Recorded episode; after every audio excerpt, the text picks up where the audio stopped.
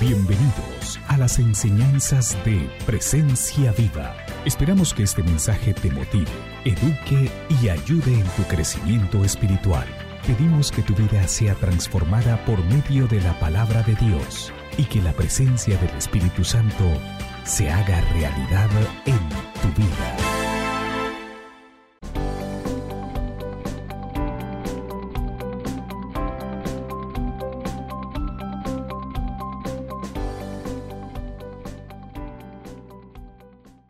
Y esta mañana quiero compartir con ustedes uno de, los versículos más bellos que hay en la Biblia. Está en el Evangelio de Juan, capítulo 14, verso 2. Uh, ¿Cuándo está ocurriendo esto? Está ocurriendo precisamente en la noche eh, en la que Jesús va a ser capturado. Está teniendo Jesús una, una cena íntima con sus seguidores más cercanos, con sus apóstoles, con los discípulos, y, y, ellos están empezando a ver que algo está pasando en el ambiente. Jesús les dice en el versículo 1, no se preocupen, no se turbe vuestro corazón, dice una de las versiones, no, no, no, no se pongan nerviosos. Uh, tranquilos que yo estoy en control de todas estas cosas. Y a continuación él dice, eh, esta declaración en el versículo 2 dice, en la casa de mi padre hay lugar para todos. En la casa de mi padre hay lugar para todos. Si no fuera cierto, no les habría dicho que voy allá para preparar un lugar. Y esta creo que es una de las mayores noticias y de las mejores noticias que cualquier ser humano puede recibir. En la casa del Padre Celestial hay un lugar para esa persona. Dios está preparando un lugar para que tú y yo pasemos la eternidad con Él, para que podamos disfrutar de toda la plenitud de Dios. Pero, pero necesito hacer un, un stop en este lugar, porque por años las, iglesias, creo yo, han tenido un énfasis en dos cosas. Número uno, en ser como un hospital de maternidad y número dos, el ser como una funeraria. Y déjeme explicarle. Nos hemos enfocado por mucho tiempo en presentar el plan de salvación y que las personas reciban a Jesús como Señor y Salvador. La Biblia denomina esa experiencia el nuevo nacimiento, el nacer de nuevo. Por esa razón le digo que, que, ha sido como un hospital de maternidad, porque nos encargamos de una manera adecuada de llevar a las personas a que tomen una decisión por Jesús y nazcan de nuevo. Pero entonces pareciera que allí entran las personas como en el, lo que tradicionalmente se llama el limbo, como que quedan allí en el aire y tengo que esperar un tiempo hasta que Dios se acuerde de mí y me lleve al cielo para entonces empezar a disfrutar la vida eterna. Por eso hablo de, un, de una funeraria. Entonces pareciera que no hay nada entre el instante en el que usted nace de nuevo y el instante en el que muere. Pero tengo buenas noticias para usted. Jesús dijo que esto no era así, que esto no era correcto, que verdaderamente la vida eterna usted está supuesto a disfrutarla en este instante, en el instante en el que usted recibe a Jesucristo como Señor y Salvador. Juan 17.3. Juan 17 es un, libro, un, un, capítulo espectacular. Quizás es uno de los capítulos más bellos de la Biblia. Una oración personal de Jesús. Dice, Padre, yo te he glorificado aquí en la tierra habiendo terminado la obra que me diste que hiciera. Glorifícame ahora tú con la gloria que yo tenía contigo antes de la fundación del mundo. Y a continuación dice el versículo 3 algo precioso. Y esta es la vida eterna. Jesús define cuál es la vida eterna. Y a continuación dice, esta es la vida eterna, que te conozcan a ti, papá, el único Dios verdadero, y a Jesucristo a quien has enviado.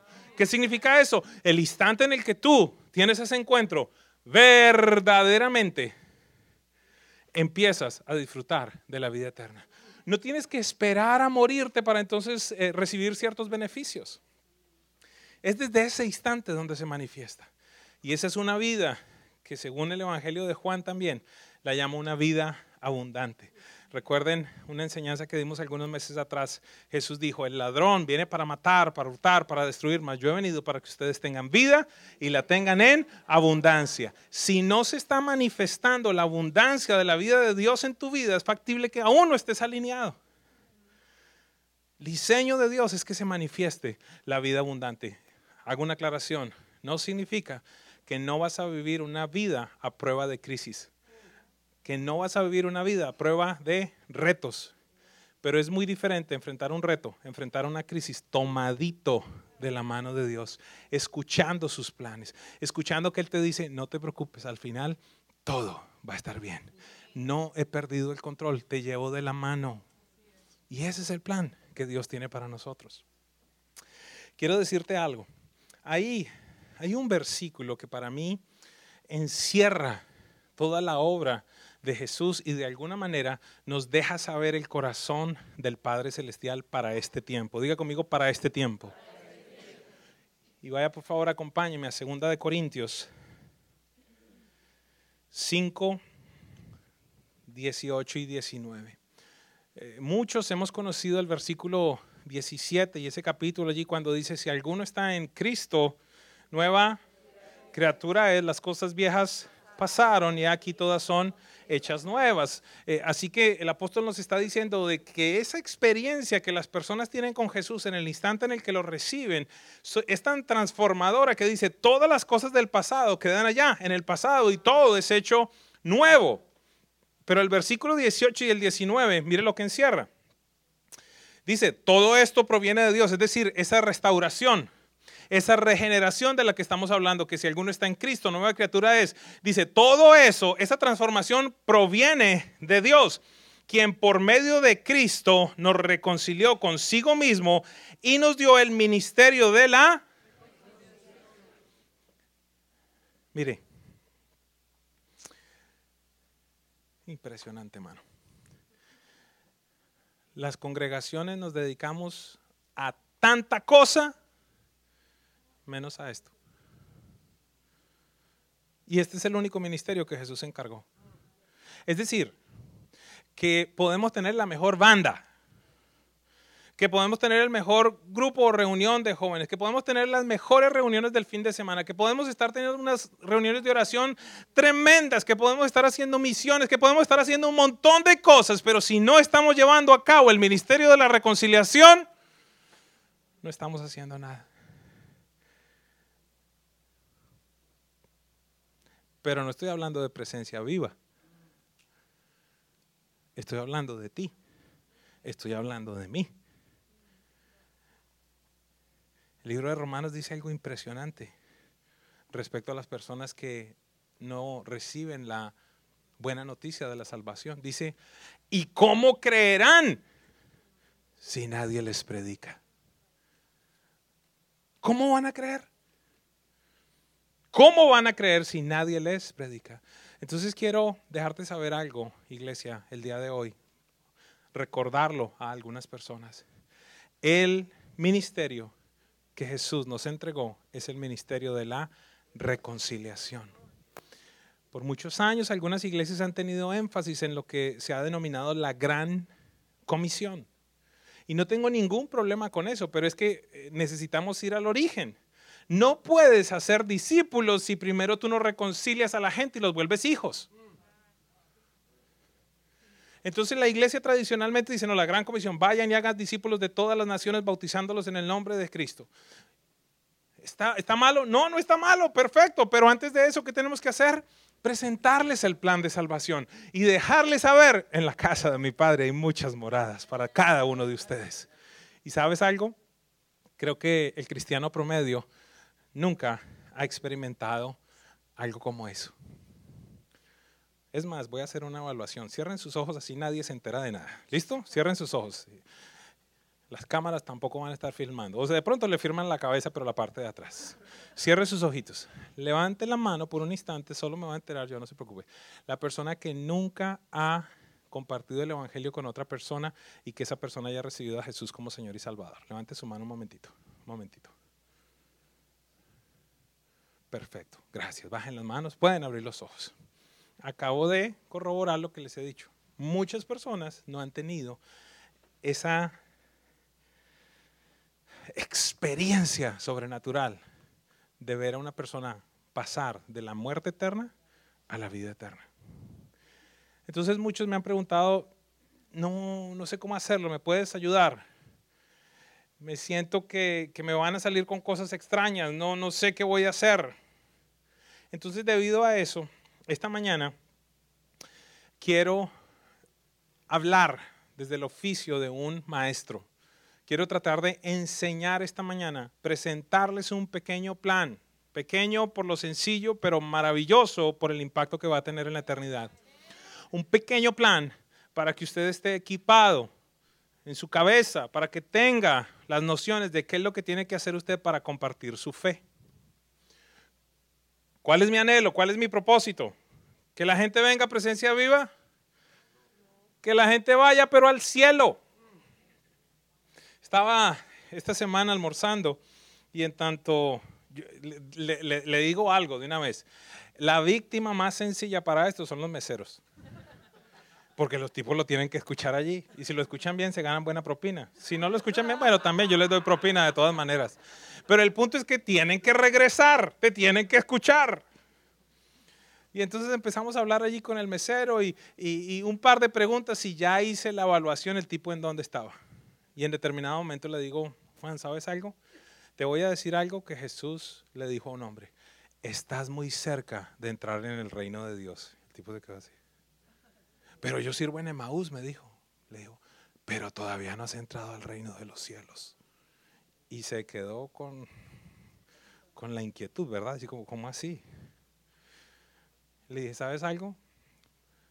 El problema es que no conoces completamente.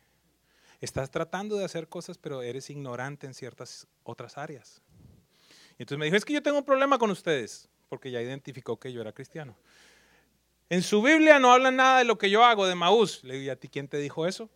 Varios cristianos me han dicho que eso que yo hago no, no está mencionado en la Biblia. Abro mi Biblia y le digo, mire, aquí en el Evangelio de Lucas me, me, habla de la historia de Jesús en un camino de siete millas compartiendo con sus discípulos y se les abrieron los ojos y el tipo se quedó así como que, wow, yo no sabía que eso estaba allí. Estás muy cerca de entrar en el reino de los cielos, pero aún no has entrado. Y el tipo se quedó con la piquiña. Algunos de ustedes tienen empleados que los tienen que escuchar y nunca han abierto la boca para compartirles el Evangelio.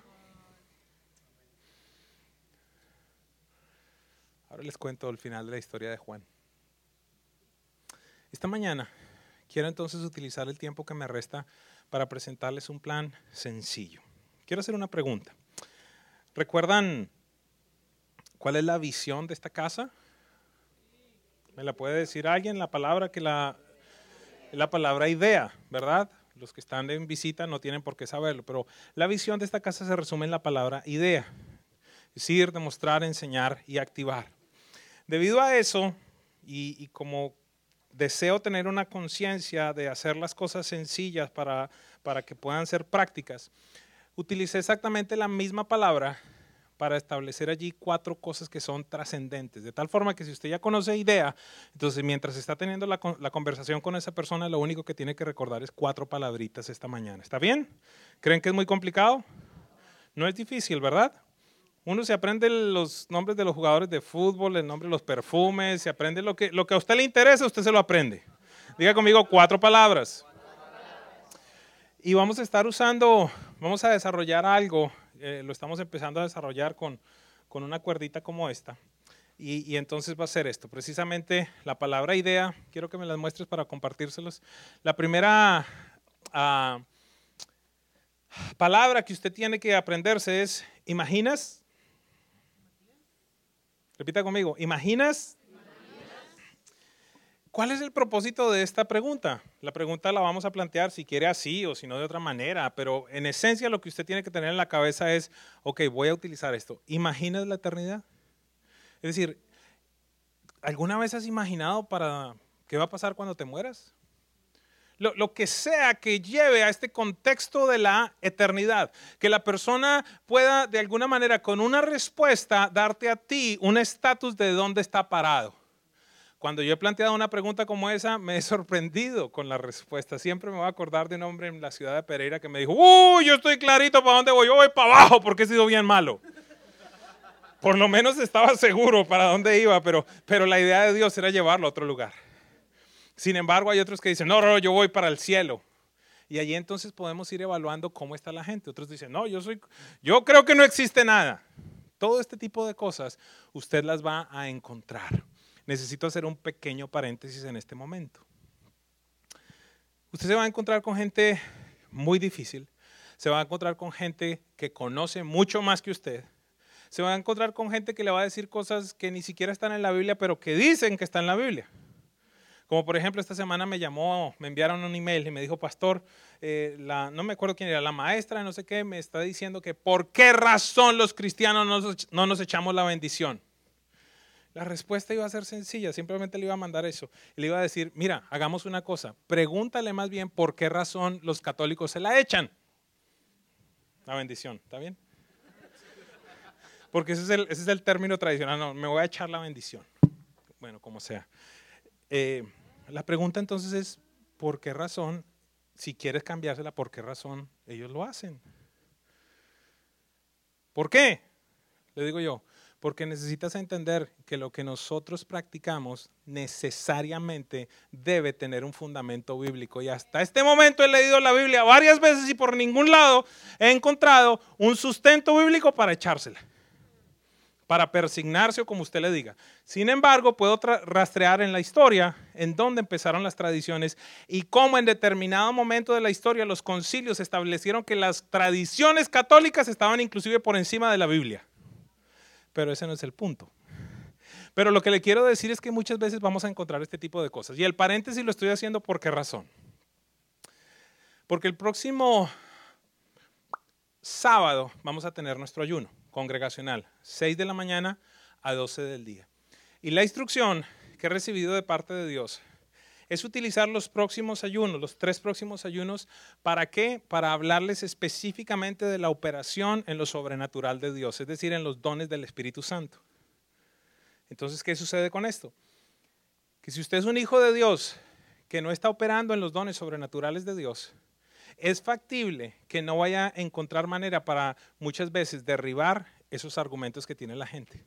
Sin embargo, una persona, un hijo de Dios, una hija de Dios que está operando con los dones del Espíritu, por ejemplo, con la palabra de conocimiento, con la palabra de sabiduría, que son aspectos que Dios te habla en determinado momento de una persona, si no conoces eso, si no tienes discernimiento vas a pasar al lado de alguien que ya está listico, ya está listo, está, está listo para que tú le presentes el Evangelio y diga, ¿en dónde firmo?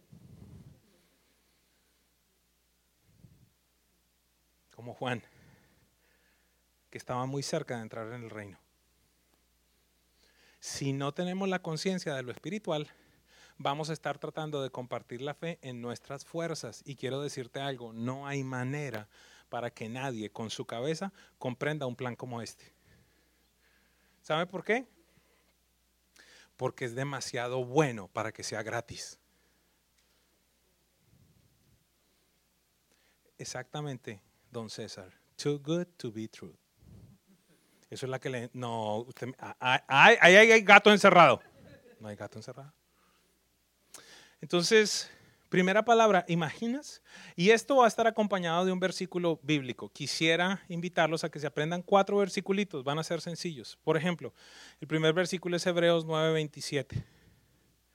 Se lo conseguí en una traducción sencilla. Esto va a estar en las redes sociales para que ustedes tomen la foto si lo quiere tener ahí en el teléfono mientras está hablando. Entonces está haciendo así en vez de estar mirando el, Instagram, entonces está mirando allí cuando está hablando con la persona y puede tener la copialina. ¿Todos saben lo que es copialina?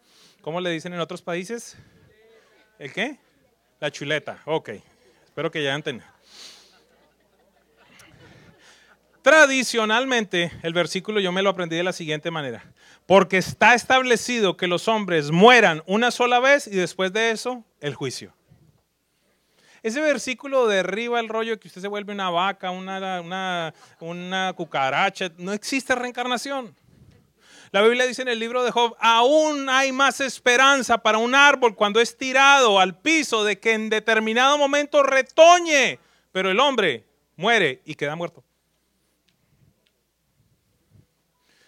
Mire tan sencilla esta traducción. Todos nosotros moriremos una sola vez y después de eso vendrá el juicio. ¿Cómo estamos usando la cuerdita? Simplemente en el futuro la va a usar. Hacemos un, nudito en la primera parte y la cuerdita es bastante larga, donde le decimos, ¿sabes qué? Este pedacito chiquito de acá es tu vida aquí en la tierra. Y todo esto largo es la eternidad. Y la gran mayoría de las personas están muy enfocadas en el pedacito de acá, pero no en la eternidad. ¿Usted sabe yo cómo le explico a la gente respecto a la eternidad?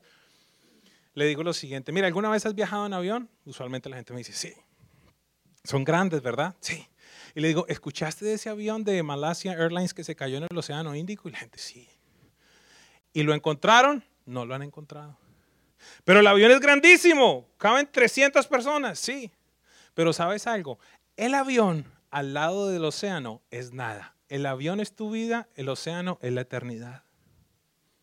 Estás muy preocupado por no perder el avión, pero vas a perder el océano, que es la eternidad. Y hay mucha gente que está más preocupada por lo que está pasando aquí que por lo que está por acontecer en el futuro. Necesitamos tener la conciencia. Entonces este versículo es muy sencillo. Está establecido que todos muramos una sola vez y después de eso, el juicio. Segunda palabra. Esta sí es bien sencilla. Dios. Dios te ama. No es muy complicado decirle a la gente, Dios te ama y tiene un plan para ti. Cuando la gente te dice, no, yo sé para dónde voy, voy para abajo, para el infierno porque he sido malo. ¿Sabes qué? Dios te ama y no quiere que estés separado de Él. Dios te ama y tiene un plan para ti. Es más, mira lo que dice Juan 3:16. Si quieres usar versículos, si no quieres usar versículos, simplemente el Espíritu Santo te dirá qué debes decir. Juan 3:16 dice que de tal manera amó Dios al mundo que dio a su único Hijo para que todo aquel que en Él crea no se pierda, sino que tenga vida eterna. Pero como yo soy tan bueno con ustedes, entonces le puse una versión más fácil todavía. Dios amó tanto a la gente de este mundo que me entregó a mí, está hablando Jesús, que soy su único hijo, para que todo el que crea en mí no se muera, sino que tenga vida eterna. Entonces con la cuerdita, lo segundo que vamos a hacer es un corazoncito, pero más adelante le diremos cómo se va a hacer eso. Número uno, ¿imaginas cómo es la eternidad? Número dos, Dios te ama y tiene un plan para ti. Número tres, ¿cuál es la palabra tres? Estamos. ¿Cómo estamos? Estamos separados de Dios. Romanos 3:23 dice lo siguiente, la versión que me aprendí desde pequeño, por cuanto todos pecaron y están separados de la gloria de Dios. Esta versión dice, todos hemos pecado y por eso estamos lejos de Dios. ¿Qué podemos usar? Un ejemplo sencillo. Si tienes una servilleta en la mano, si tiene su billetera, si tiene un vaso, si tiene una botella, dígale, mire, el plan de Dios es sencillo. Dios desea estar en intimidad con nosotros, estar cerquita de nosotros, tal como estaba con Adán, si quiere decirle algo más, pero el Espíritu Santo le va a decir, ese es el anhelo de Dios, estar muy cerca de nosotros. Pero encontramos algo, que en la mitad, ahí usted le pone el vaso, le pone la servilleta, le pone la billetera, en la mitad hay algo que se interpone, que se llama pecado y que no permite que nos relacionemos con Dios libremente. Porque Dios no puede tener comunión con el pecado. Y encontramos un problema, que todos hemos pecado. Ahí sabe qué es lo que usualmente me salen. Ahí me salen las las mentiras piadosas. Dicen, no, pero es que son mentiritas piadosas. No, el problema, ¿sabes qué?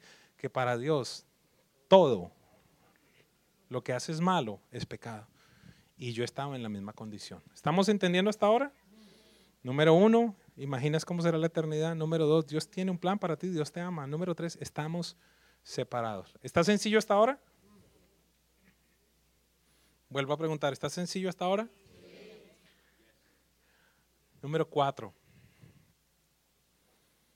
¿Aceptarías un regalo?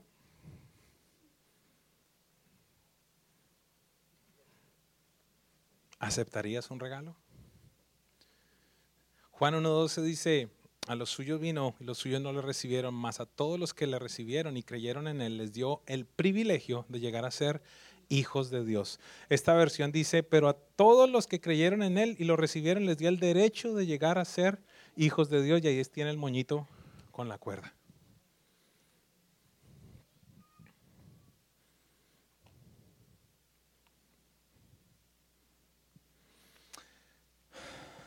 No sé cómo aprenderme las palabras.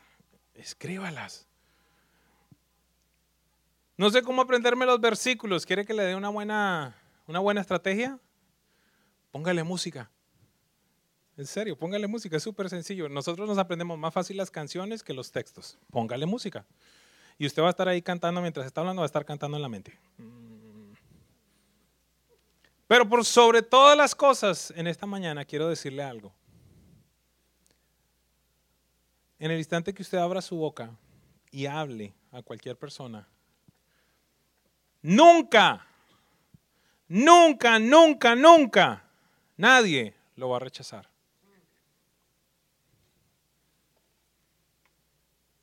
¿Cuándo? ¿Y cómo puedes estar seguro? Pregúnteme.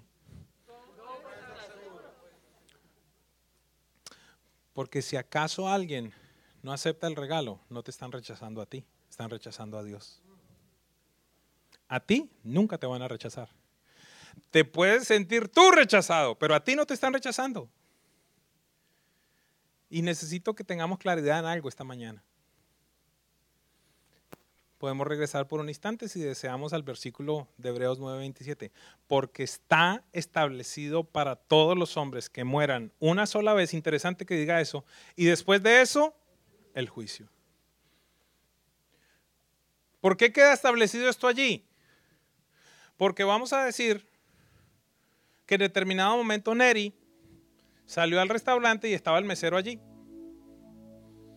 Y Neri entonces hizo todo este proceso. Y le dijo, ¿sabes algo? ¿Has imaginado en dónde vas a pasar la eternidad? Le va a contestar, no, no me importa. Pero sabes algo, a pesar de que no te importe, Dios te ama y tiene un plan para ti.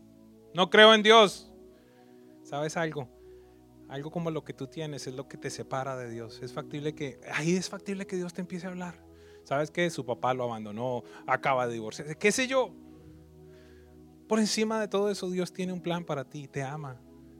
Si deseas este día aceptar ese regalo, puedes tener certeza de dónde vas a pasar la eternidad. No me importa. Algún día ese Señor va a morir. Y en el futuro tendrá que presentarse delante de Dios al juicio.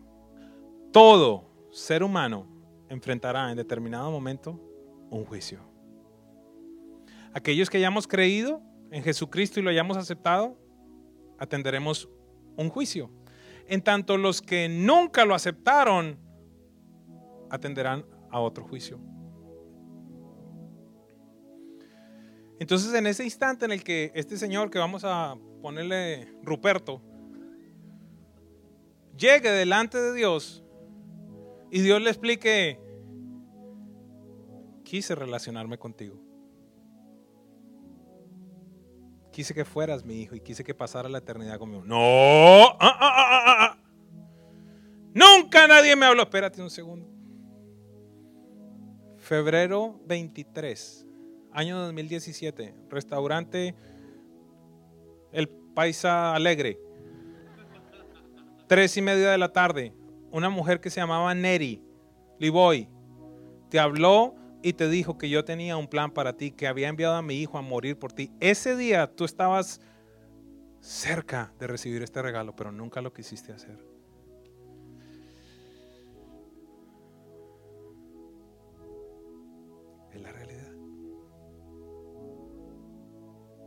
Debido a eso, yo te di la oportunidad.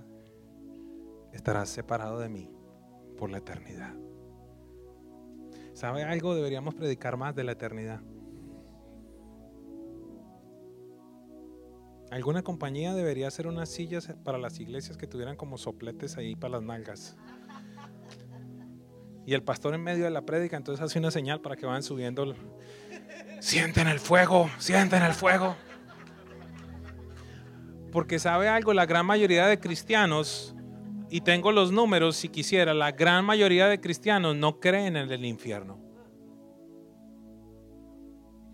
Piensan que es una fábula, que es una metáfora, que es una alegoría. El rollo va a ser cuando llegue allá.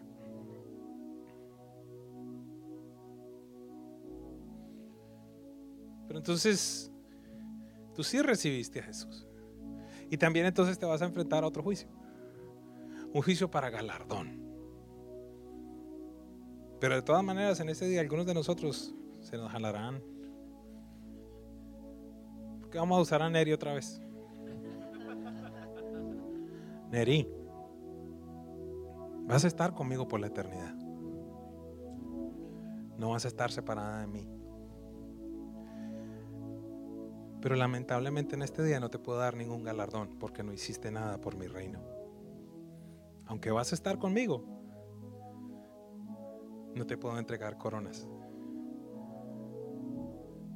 Porque dice la Biblia que ese va a ser un día de recompensa. Es más, en el original, Bima es, es el lugar donde se ponen los atletas para recibir las medallas. ¿Usted se imagina eso? Dios el Padre, en determinado momento va a venir donde Andreina va a decirle, hija, cuidaste a todos mis chiquitos. No tan solo los cuidaste, sino que los capacitaste, los, los, los instruiste y fuiste aquella que se encargó de que se hiciera una realidad ese, ese versículo que dice, instruya al niño en mi camino para que cuando sea viejo no se aparte.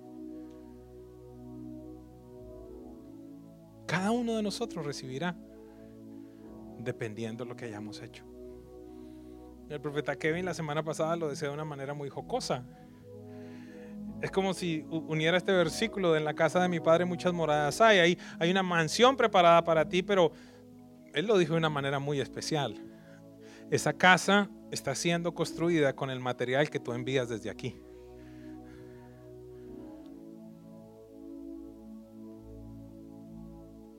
¿Qué tipo o en qué tipo de casa tú vivirás? Todas van a ser tremendas.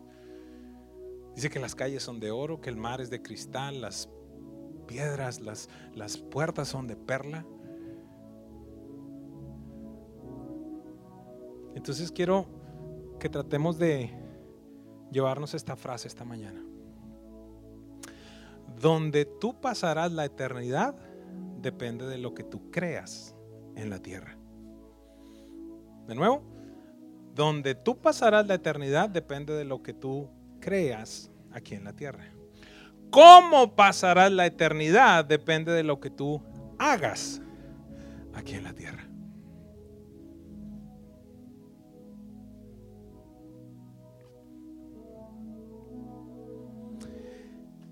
Y el anhelo del Padre Celestial es que llevemos a sus hijos, les anunciemos el ministerio de la reconciliación. El precio ya está pago. Lo único que necesitas es abrir tu boca. ¿Pudieras ponerte en pie, por favor, por un momento?